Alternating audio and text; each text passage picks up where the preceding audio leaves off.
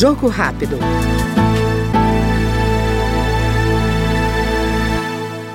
A deputada Carol D'Artora, do PT do Paraná, elegeu, dentre outras pautas, os direitos da mulher, da classe trabalhadora e da população negra como prioridades no exercício do mandato. Por ser uma representante da classe trabalhadora, eu sei que tenho muitas bandeiras, mas primordialmente é, quero atuar muito na revisão da lei de cotas, quero atuar muito na garantia de educação e alimentação de qualidade e saudável para a infância que foi perdida nesse último período por uma política da fome, defender os direitos das mulheres, a gente precisa avançar muito nisso, então quero atuar em projetos de lei que aprimorem os direitos das mulheres e também da população negra. Esta foi no Jogo Rápido a deputada Carol D'Artora, do PT do Paraná.